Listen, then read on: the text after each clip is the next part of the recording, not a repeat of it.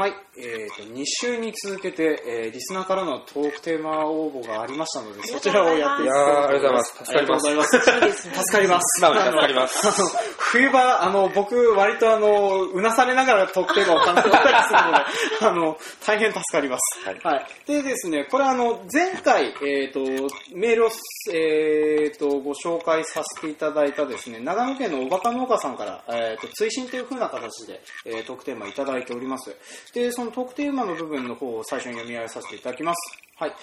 永遠の課題、販路の開拓はどんなことをしていますか？えーまあ、過去ログでは取り上げられていなかったようなのでトークテーマとして取り上げてほしいですと、えー個人的には人脈を増やしてそこを突破口とするのが確率的にいいのかなと思っています。ただ人脈作りは性格的に疲れますが、えーまあ、よろしかったらこういう風なので取り上げてくださいという風なお便りをいただいております、ね、なので今回のバカ農業ではですねあの販路の開拓っていう風なのをそのままテーマにして、えーやっていこうかと思います。で、まあ、販路の開拓といってもですね、まあ、一口に言ってもあの、まあ、そもそもどんな販路があるのかとか、そしてあとはまあ我々あの大体が、えー、大大体がっていうとまあ何かしら農協さんにお世話になっている一番の理由っていうのはその販路が見つからないっていう風なのがあって、まあ、あともともと歴史的にあの JA の方に全量下ろしますよっていう風なのが長く続いてたっていう風なのもあって、まあ、農協さんとはあの、まあ、そういう風な関係ではあったりするんですけれどもで、まあ、最近のトレンドとしては、まあ、新しく販路を作ってどんどんそこの方に売っていっ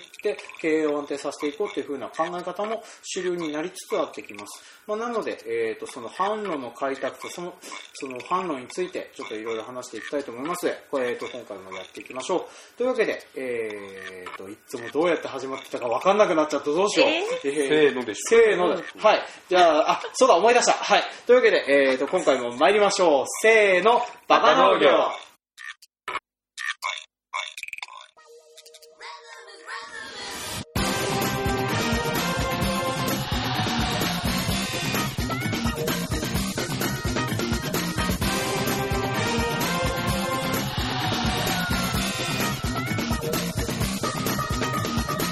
はい、この番組は北海道の中心部、札幌市のちょっと東側にある江別市から青年農業者がお送りする不真面目系農業トーク番組です。お相手を務めさせていただくのは、ジョンと、はひっちゃんとペンダです。い、今回もよろしくお願いしおます。願いします。はいというわけで今回はあの販路の開拓というお話なんですけどもそもそも販路ってどんなものが考えられるかっていうところからいきなり話してくるかなと思うんですけどまあなんですかねあの教えたくない部分もあったりしたりは教えてくないっていうまあか、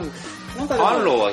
無限にあるから見つけづらいんだと思うんだよね。まあそうまあそうだねあのそもそも戻ると、ん。販路っていっうんぱいあるんだよだって。実際直売所があったりまあ農協があったり、スーパーがあったり。末端があったりすげえ無限にあるから、うん。販路が決まらないっていうのは俺もそうなんだけど、うん。自分が何をしたいかがわからないんだよ自分が何をどう売っていきたいかが決まれば販路決まる。なるほどね。あそっかそっか。選択肢多すぎてまず選べないっていうのがあるのか。ああなんかこれも心的なものでさ、うん。なんかスーパー、あな CM でやってたのかな ?100 種類ある自転車を好きなの選べって言うと選べないんだって。そう。5種類あると選べる。うん。うんそれと一緒で、販路って無限、うんうん永遠の課題って言ってるぐらいだから。そうだね。だからそれは自分で選択肢を作るしかない。あーじゃああらかじめあの自分はこういう風な販路に特化した売り方をしていくんだみたいな指針がないとそもそも決めるところから進みにいけないっていう。そう、まあ、そう、それをこうやって言ってるけど、ん。難しくて、まあ、確かに、ね、いろんなこう、自分の中の葛藤がすごくあるから、うんうん。販路の開拓をする以前に自分が何をしたいのかうんっていう目標の見つけ方を勉強するのが全てにつながると思う。ああそうだねで僕もなんかそういう風な話をしててしようと思ってて特にあの米に関してはあの結構さらりと話せるかなっていう風なの、多分僕もあの無意識のうちにほとんどあの指針が個人のお客さんに定期的に配達するっていう風なモデルを中心に考えてるからあの増やし方みたいなのはなんとなくイメージつくんだなっていう風なのを今話してて思ったりはしてたんだけどでちなみにあの例えばあのうちはあのお米の定期配達っていう風なのをやってはいるんだけども、まあ、それもあの完璧にあの江別市内に向いてたりはするんでね、あの直接届けるっていう風なところがうちの利点だと思ってたりはするから。でそれであの大体あの江別市内のイベントに顔を出して、でかなり小さいロットの米を用意して定期配達をやっているっていう風なことを伝えるのがほとんどイベント出店の目的だったりはするんだよね。でそうやってやってあのお客さんをなんとか捕まえてやるかなっていう風な形で今のところ一生懸命頑張ってやってたりはするんだけれども確かにそういう風な指針みたいなものが見えないとねそもそもどうしようってなっちゃったりはするよね。うん今作ってるお米のどれぐらいをこう直接うーんと、農協には黙っとくからさ。そうね、話しづらい。すごく話しづらい。農協だって制限しようがないよ。そういうふうにやってもら、やるっていうことは、うんじゃあ自分たちにどん何が足りないんだろうってあの人たちも考えるはずだから。そう。っていうか、ももともとそういうことなんだよ、結局商売ってそうなんだよね。うん。で答えにくい確かに、あの、確かに答えにくい。そういう風な話をするとね、そうだ、は本当は話しちゃダメなやつだ。ダメじゃないよ、別に。ダメじまあゃない。でも一応うちはその直売中心っていう風なぐらいになるぐらいあのまあ中心的な量はほとんどあのお客さんに流れていってる状況だったりはするんだよね。うん。え、それは個人の配送がってこと？あ個人にうん。と個人に特化してあそうそうそう。経営の中で見てもそんだけいくの、うんとほとんど個人に流れるので足りなくなったりするぐらい。個人に流れるっていうのは要はな中間を通さずにってこと？あ中間を通さずに。すごい量だな、ね。いや俺もう大体計算できちゃうよ。やめて。面積から割り出せば大体見えるから。やめてって。まあ、まあでもあの出してるお米っていうのがその例えばさあのうちのお米って言えそうなのがあの、まあ、巴農場の中は中赤土質っていう風なやつでなんだけども、まあ、それで作られてるお米だけうちのお米として販売をしてて新しく例えば田んぼ買いましたっていうようなところとかは、まあ、全然別のところには流れてはいるんだけれども、まあ、そんな感じであの意外とありがたいことにそのお客さんについてそういう風にやっていくっていう風なのがあるおかげで僕はその個人のお客さん江別市内の個人のお客さんにどう売っていくかっていう風なことを確かに中心に考えてる節はある、で、まあ、それでそのこう最近だったらあの効率のいい流通網を作った方がいいんじゃないだろうか。いい加減俺が配達するのしんどくなってくるぞっていう風なのはなってきたりはしてるから、それはだからもう一歩進んでるよね。うん、どうして、まあ、どうやって売っていくかっていうのがもう見えてるから、次はもう事業としてうん江別市内の配達もしんどくなってきたらじゃあ委託するのか。そう委託するのかとか、まあ、逆にあとはあの値段、まあ、価格帯は多分江別市内だけだと動かせないからあの違う価格帯みたいなものをうまく生み出して新しいところに配送で一括でやるかとかそういうふうなことも考えていけるんだけどやっぱりそうだね。そのそっかそうだね。あのどこに売るかっていうふうなことの指針がないとまず考えられないんだね。確かに確かに。でまああとそれで飯食っていけるかどこだよね。ああまあそうだね、まあ、採算合うかどうかっていうふうなのね。ってことはじゃああのあれか。販路の開拓の前にビジネスモデルというか自分がどうやって稼いでいくかみたいな指針みたいなものが最初に必要になってくるのか。なるほど。自分がこれ作っまあ本当の本当に言えば自分が何を作りたいかでもダメなんだよ、うん。お客さんが何が欲しいかっていうマーケティングをしてそれに対して答えるのが基本だから、うん。俺は全くそれはしてないんだけどできるかって思いながらまあでもそれがそれがでも本筋なんだっていうのは、もういいだけなんか教え込まれたから、うん。そこが本筋だと思うでも農協はそれがないから、うん。農協は逆なんだようんうん。作ったのは売りますよだから好きなの作ってってまあそれでそういうふうに集積しちゃうから、まあ、余ったり値段変わったりとかっていうふうなことはあったりはするんだけどでまあ我々そのなんですかねあのお世話になってる面もあったりはするのでなどうしていったらいいのかっていうふうなのでちょっと言えないところはあったりはするのかなっては、まあ、僕はとりあえず強く言うだけのあの根拠を自分の中にもあまり持ってないっていうふうなのがあってなかなか言えないところではあるんだけどね。うんでそうだな、まあ、ちょっと話がずれ始めたので元に戻しますけれども、あのじゃあそうやってその新しく販売先みたいなものとかのルートを考えるという時にどういったものを考えたらいいのかね。なんかあの本当はあの人のためになった方がいいっていう風なのは当然思ったりはするんだけど人のためになる農業って何だろうって自分で考え始めると何をしたらいいんだろうかって思ったりはしてくるよね、だからマーケティングするしかマーケティング。何欲しいですかって、うん。ペンダさんに何欲しいですかって聞いたらそれ出てくる。それじゃあ答えます、あー。じゃああの、うえー、ととりあえずあの最初に自分のお客さんになってくれる人っていう風なのを探していくのがいいのかな、えー、と例えばそうだな。あのなんか分かりやすいスタートとかだとさ大体あのお客さんがそのオファーというかあのなんていうか大体あのいろんなやつのきっかけってなんか本当近所にいるお客さんがこういうのあったらいいのにねっていう風なのを聞いてそれをうまくやっていくっていう風なのがあったりすることがあって。そういう風なのだと確かにねあの発想してくれるとありがたいなと思ったりはするんだけどね。だからその人脈作りはすごく有利だと思うよ。あなるほどね。あそうかその自分その自分に何とかできるかもしれない困ったひ困ってる人に会えるかもしれないっていうのがでかいのか。人は、とつながることは、高校だけだと見るとね、うんうん。今まあ僕らラジオでは3人で話してるから、うんうん。このつながりは3人だけど、うんうん。その人の後ろにいるものがどれだけいるかは想像つかないから、それが何乗になっていくかは分からないから、つながるのは大事だと思う。うん。で、つながった時に、何でもししますよっていう雰囲気を与えとくのも大事だよね。ああまあそうだね。あのあらかじめこの人に言っても無駄だろうなっていうふうなことを思われちゃうとね 何も話してくれなかったりするからね。俺はどっちかというと後者なんだよ。うん。頑固だから、が頑固だから、あ、この人にでもこの話しても合わないなとか思わせてるのはすごく多いと思う。あーいそうそうかな。我慢できないから。うん。だから逆にいい面で言えば、うん。これは完全に自分の言い訳なんだけど、自分の好みのものしか入ってこない。情報が勝手に精査される。なるほどね。じゃあ、あのーまあ、この話は好みじゃないからダメだろうけども好みだったら食いついてくるだろうっていうふうなっていうふうに、俺はもう勝手にそういうふうな周りが精査してくれてるから、ある意味、だから興味のあるものはすごいバンバン入ってくる。あそれはねいい状況だよね。うん。だから無理して全部と付き、まあ俺の場合はね、無理して全部付き合わなきゃいけない時も多分出てくるんだろうけど、今その現状にないし、周りの環境が良くて、そういうふうに精査されて入ってきてる。うんでも、疲れてても、その呼ばれたら、うんって言っていく。ちょっまあと無理する。そうそうだねそれはあるうん、その辺は確かにそういうところ大事だよねって最近よく思う、うんちょっと無理する。うん時もあるけど うん、そんなにはまあ、まあ、まあ確かにね、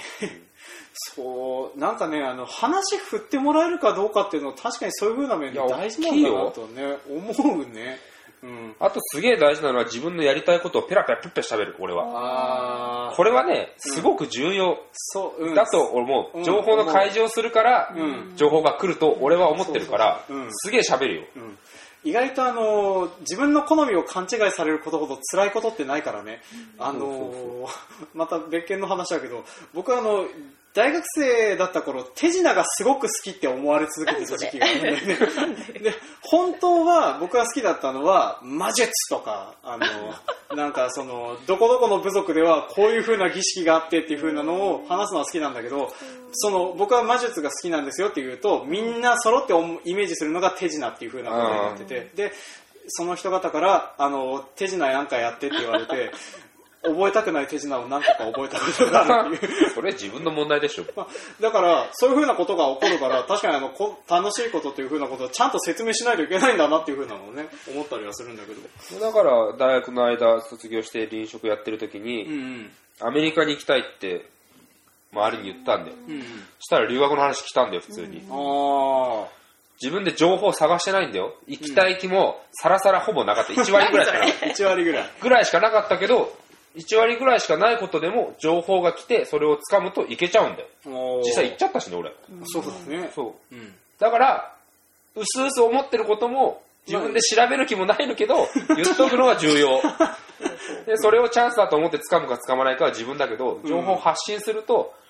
意識に残るんだね、みんなの。ああそういえばあいつあいつあいつあんなこと言ってたな、つって、こんな説明会あるよって言われて、行くか行かないかは自分だから。ででそうそそう。ういう風な話があるとその僕はその辺の付き付き合いの良さみたいなものを最近身につける必要性があるとかっていうのをずっと考えてはいるんだけれどもあのなかなか難しいね、うん。まあ、あのここ最近あのなんだろうあの僕があの風邪ひいあの風邪をひいて、あの心も一緒に風邪をひいてたので あのあのなんかいろいろと一緒に引いちゃうんだ。俺、病むもん。俺。病むそうなんだ。病む。すごく病む。あのーなんか休んでる間にみんな自分の悪口を言ってるに違いないとか思ったりはするから、おうーんまあ、だからそんなことはないと思うんだけれども あ、どうかな？いやねああのまあそんなようなことを思ったりしてたから、まあだからあのなんかねあの何かしらそのけん心を健康に保ちつつそのちゃんといろんなことに食いついていく必要があるなっていうことを最近ようやっと思うようにはなってきた。うん。まあそれで確かにあの仕事つながるつながらないっていうのは多分あのいろいろまああるとは思うんだけどその辺はね確率問題だからあのなんだろうただで宝くじ買ってる感じ。えーとなんか確率上げるのにはもう数打つしかないんだよ。そうだよねこういう、こういうことは。まあ、だからあの、まあ、何かしらあの自分の時間なりを支払って何かそういう確率上げることは、宝くじ買うって意味が分かった。そうそうそう。そういうこと、そういうこと。うん、当たればでかいかもしれないっていうね、そうそうそうそう。でも、買わなきゃ当たらないんだまあそういうことだからね、うんまあ、だからその払うのがお金か時間かっていうふうあと労力かっていうふうなことになっちゃうからまあその辺でね確かにあの払っある程度は出せるだけは出した方がいいよなと思ったりはしてただからやってたねっていうね人付き合い、人付き合いね、うん考えるとか辛いっていうか、それはなんか、わからないんだけど、うん俺は素直に行き過ぎてるから人付き合いあんまり疲れないんだよね。うーんっていうことは、疲れる人は、まあ、極端に言えば考えすぎてる気もするし、うんうんでもまあちゃんと自分のことと相手のことをこう客観視できる人間なんだなとも思うんだけど、もっとドストレートでいい気がする。だよ。ね、付き合ってる。そういう俺の周りは、うんね、特にそうなんだけど、ドストレートに生きると、さっき言ったように勝手に精査されてるから、悪い意味で狭くなるよ。狭くなるけど、自分の肉体的な辛さは減る。精神的な辛さは減っていく。うん。確かに。作ってまで、うん。その人のことをにあすごく合わねえけどいやでもこの人と付き合ったらいいなっていう時はあるから それは頑張るよ。それは頑張るけど基本的にはうん。ドストレートに生きるのが、いいような話だよね。いいと思う。うん。まあ確かにそんな気もする、うん。だって何が一番俺人間付き合いであこいつなんか隠してるって思う人間が一番嫌なの。うーん。ああなんか言いたそうにしてるなとかなんか思ってんだろうなっていう風なのが見えた瞬間にその人にはもうなんかこういやめんどくさいなこいつっていう気持ちが生まれちゃう自分で逆に自分はそう思われたくないから、まあ、実際ねないしね。ないじゃないからまあ、だからあのわその辺でねなんか素直さ大事っていう風なのはねな大人になってくるとこういう意味なのかっていう風なのはなんとなく。ってことは嫌いいんだよ。的外れでもいいんだよ。まだ許されるまだ許されるよこの年。あまあそうねまだ許される俺多分40、50になってこれだったら本当にやばいと思うけど、本当にやばいと思うけど、でも常に思うのは、俺、俺みたいな人間は常にフォローする人間が周りにいるから、ああまあ。すごく気が楽。なんか助けてくれる人いるという風で思うだけでねだいぶ助かったりはするからね、うん、なんかだいぶ販売先というよりはでもあのまあそうだね。ほとんどこの辺のメンタルの話につながってくるもんなんだなっていう風なのをちょっと話しながら思ってはいたけれど。でやっぱりそのなんだろうなそのある程度ちょっといい加減まとめに急に入るけれどもね、うん、あのまあ、人脈増やすにしても販売するにしてもそうなんだけれどもおそらく最初のきっかけってなんかあの誰かの困ってることを何とかするっていう風なのが最初な気がするんだよね。でやっぱりそれに合うためにその人脈作りみたいなものが必要なのかなとも思うしあとはその,、えー、とその人脈人脈というか、えーまあその困ってる人を何とかするっていう風なのその困ってる人を探すような方法みたいなものも、まあ、例えばあの自分にこういうことができるっていうのがあるんだったら、まあ、例えばそれを中心にしてそういう風なものを必要としている人々を探すっていうところから始めてもいいかもしれないしね,、うん。ね。あのちょうどあのメールを送ってきた全文の部部分ではあの炭素循環農法に挑戦されるとか自然農法みたいなのをやってるとかっていう風なことをおっしゃってたしあとあのいただいたお米美味しかったので。美味しかったねまあ、なので、あのそういうふうな部分で、あのなんか興味を持ってくれる人みたいなのを探すっていうふうなところがやっぱいいのかなっていうふうなことを、そっちにもう特化するなら、ね。わからないけどね、30兆も40兆もあってそれやって特化してこれはすげえ大変だと思う。まあそうだけどね、まあ、それであの採算合うように考えるっていうのはまた別の仕事だからね。ででもなんきうん。まあききっかけみたいなものさえあればねあの意外と人間考えるんだなっていうふうなのを、ね、ひ必要はなんとかの母。発明の母。いやわかんない。わかんないけど、まあなんかそんなようなことが聞いたことあるので、はい。とまあ最後に言われたのは人のために確かにするんだけど、うん。一番じゃあ最後はどうどう何が一番困るって必要とされてる人に答えた後に自分がなくなるのが一番ダメだってだから自分のことを一番に考えなさいっていうのもある。あー、なるほどね。すごく矛盾してることなんだよ。うん相手に答えるために自分を犠牲にして答えるのか、うん相手にも答えるためにも自分にも答えなきゃいけない。っうんていうのは、すげえ感じる。そうね、あのー一生懸命やりすぎた結果、こっちが体壊して、急にそうポシャっちゃったら、困るのはその頼りにしてた人だからね。だからボランティアじゃないだよっていうのもあるし、そうだね。うんただ適正な価格とかそういうのもちゃんと作らないと、結局欲しがってる人に答えてたはずなのに自分が潰れちゃったら そうね。答えれないんだよ。うんけな いとねそうねそうそうそううんだからまあ我々の関係でいうとあのなんだろうモンモンスターお客さんというかなんかあのとにかく安いものを欲しがるお客さんとかだったりすると、逆本当はそういう風な人方とも付き合いたい部分はあるんだけれどもたまにどうしようもなくなっちゃう瞬間みたいなのはねあったりするから。だからその辺をうまく付き合いつつその双方が共倒れしないような状況をね考えるのが大変なんだよね。大変だけど、まあそれやるしかないんだよ。それをやるしかないんだよね、うん、だから意外とほとんどそうか仕組みの部分がやっぱね起点になるんだね。なんかこの辺もあの話してみないと分かんない部分であったり、そういう、俺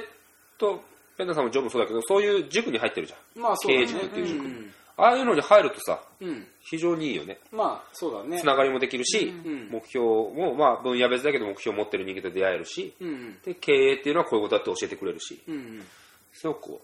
まあ。う、勉強になる。ねなんか意外と異業種の人方の話とかも全然共通する部分だなってで、いう異業種と付き合った方が絶対いいって。ああだって同業種はライバルなんだもん。そうだねで同業種から広がることあんまりない。うんいや、あるんだけどね。まあなんかあの勉強になるようなこととか教えてもらったりすることは確かにある異業種って、うんもうプラスのことしかほぼないんだよね、まあ俺が出会ってきた中かにね、あの利害関係が全くないじゃないからね。そう、うん。だって害することわざわざめんどくさいじゃん言うの。まあそうだよね嫌われてるのは別だけどね。そうそうそうそう。でも、自分が、が的外れなことを求められてるお客さんとか来た時に、あ、でも異業種であいつこんな仕事したなっていうつながりが、うん、あすごいネットワークだよね、あ、まあそれが。そうだね。そう。まあでもなかなか予定を合わせるのはちょっとしんどいものはあるけれども、でもそれでもあの合わせて何かやるのはね、あの明らかにメリットはあると。異業種と出会うのは楽しい。俺冬の楽しみ、まあ最近はちょっとできてないけど、楽しいよ、異業種は。確かに、うんあのこんな仕事しあるんだなっていう風な仕事とかあったりするからね。うん害する関係じゃないからさ、もうメリットしかないんだよ。うん楽しいんだよ、だから。そうそうそう。まあだからちょっとね、そうそういう風なところにまず顔を出してみるっていうのもやっぱいいかもしれないですね。うん、そう。僕もあの、人、人嫌いの人付き合い苦手な方だったけど、意外とやってみてよかったことであったりするので。まあ、うんあと最後に一言言うなら自分が苦手だと思うなら得意な人連れてくる。あ、なるほどね。こうん。あの、一番手っ取り早い方かも、方法かもしれないですね。大変だけど、信頼できる人間を連れてくる。あの、マネジメントをしてくれる人をね。俺作るから、行って。それが一番早い気がしますね。それがうん。あの、そういう手段とか全部持ってる人を外注するっていうのはね、ていうのもありますよ一番手だと思いますね。はい。まあ、これでお答えになってれば何よりです。はい。というわけで、えっ、と、今回は販路のお話でした。はいはい。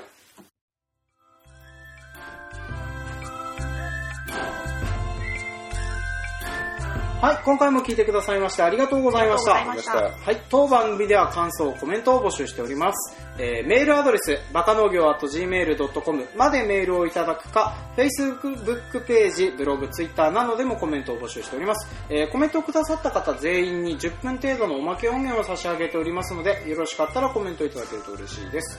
はい、というわけでですね、今回はあの計画の話という以前、えー、と先月配信したやつに届いたメールをちょっとご紹介させていただきます。えー北海道中川郡本別町ラジオネームレトルファームさんより、はいえーメールをいただいております。ありがとうございます。はい、じゃあ読んでいきます。はい、えー今週のテーマ、計画の話について、えー栽培計画は営農計画、過去経営計画をもとに作らねばならないというのは同感です。えー特にぎっちゃんの話を聞いていてそう感じました。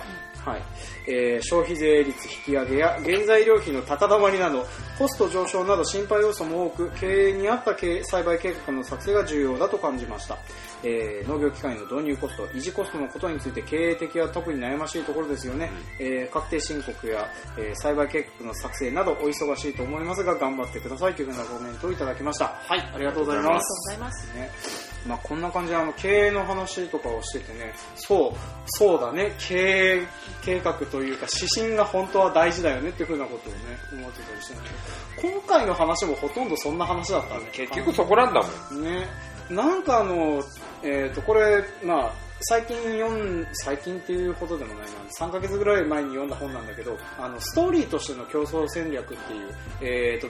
かなり売れてたビジネス書がありましたと。で、まあ、それで書いてあることっていうのは何かっていうと、あの、まあ、強い企業というか、あの、まあ、強い企業体っていうのは何かしら一つのストーリーを持っているっていう。で、そのストーリーっていうのは、まあ、あの、例えば自分がどういうふうに物を売っていくかっていうふうな指針、明確な指針が存在していて、で、その指針が間違っていようが、時代に即してながろうが、指針が強ければ強いほど、その結果としてうまくやっていってる方が多いっていう。で、その、やっぱその、経営の計画とかその辺のやつも指針の話だとは思うんだよね、中心に、根っこに。自分が何をすべきなのかっていう風な話だと思って。で、それに乗ってたちょっと話で面白かったなと思ったのが、あの、まあ、とある、えっ、と、まあ、山登りのチームがありましたと。で、かなり、えっ、と、すごい、えっ、と、高い山まで頑張って登ったんだけど、途中で遭難しそうになっちゃいましたと。で、そこで、そのチーム全員で話し合って持ち物を、あの、いろいろ出した中で、まあ、あの、その山の地図があって、その山の地図からうまく降りようっていうふうなことで、あの、そこの山の地図を、えーに従って、あの、うまく、その山をなんとか降りることができたんだよね。で、降りた後で、その、この地図を使って降りてきたんですっていうふうなことを助けてくださあの、助けてもらった人に見せたら、これ全然違う山の地図ですよっていうふうなことを後で言われるっていうふうな偶話があって。で、これは何か、何の偶話かっていうと、もう、なんだろうね、間違った道だろうが何だろうが、とにかく何かの指針に従ってまっすぐ降りてった方がうまくいくよっていうことだと思うんだよね。ね、だからあの最初に指針を決めるっていう風なのは確かに一番大事なんだなっていう風なことをちょっとそういう風なのをいや見たり聞いたりして思ってた次第です。でまああのそういえば消費税率上がりますねっていう風なのね。うんまあ、うちもお米の値段に反映することになってしまったので、お客さんにクレームを受け、クレームというかなんか、やっぱ上がんのかいっていうふうなことを言われたりするからね。そりゃそうです。ね。そりゃそうですけれど、まあちょっとあの、この辺でいろいろとあの考えることはありますけれども、その指針を大事にしてやっていくのがいいのかなというような感じですね。はい。で、えっ、と、今回はとりあえずコメントは以上になりますかね。はい。というわけで、えっ、と、今回も聞いてくださいましてありがとうございました。ありがとうございましたはい。次回もお楽しみに。楽しみにはい。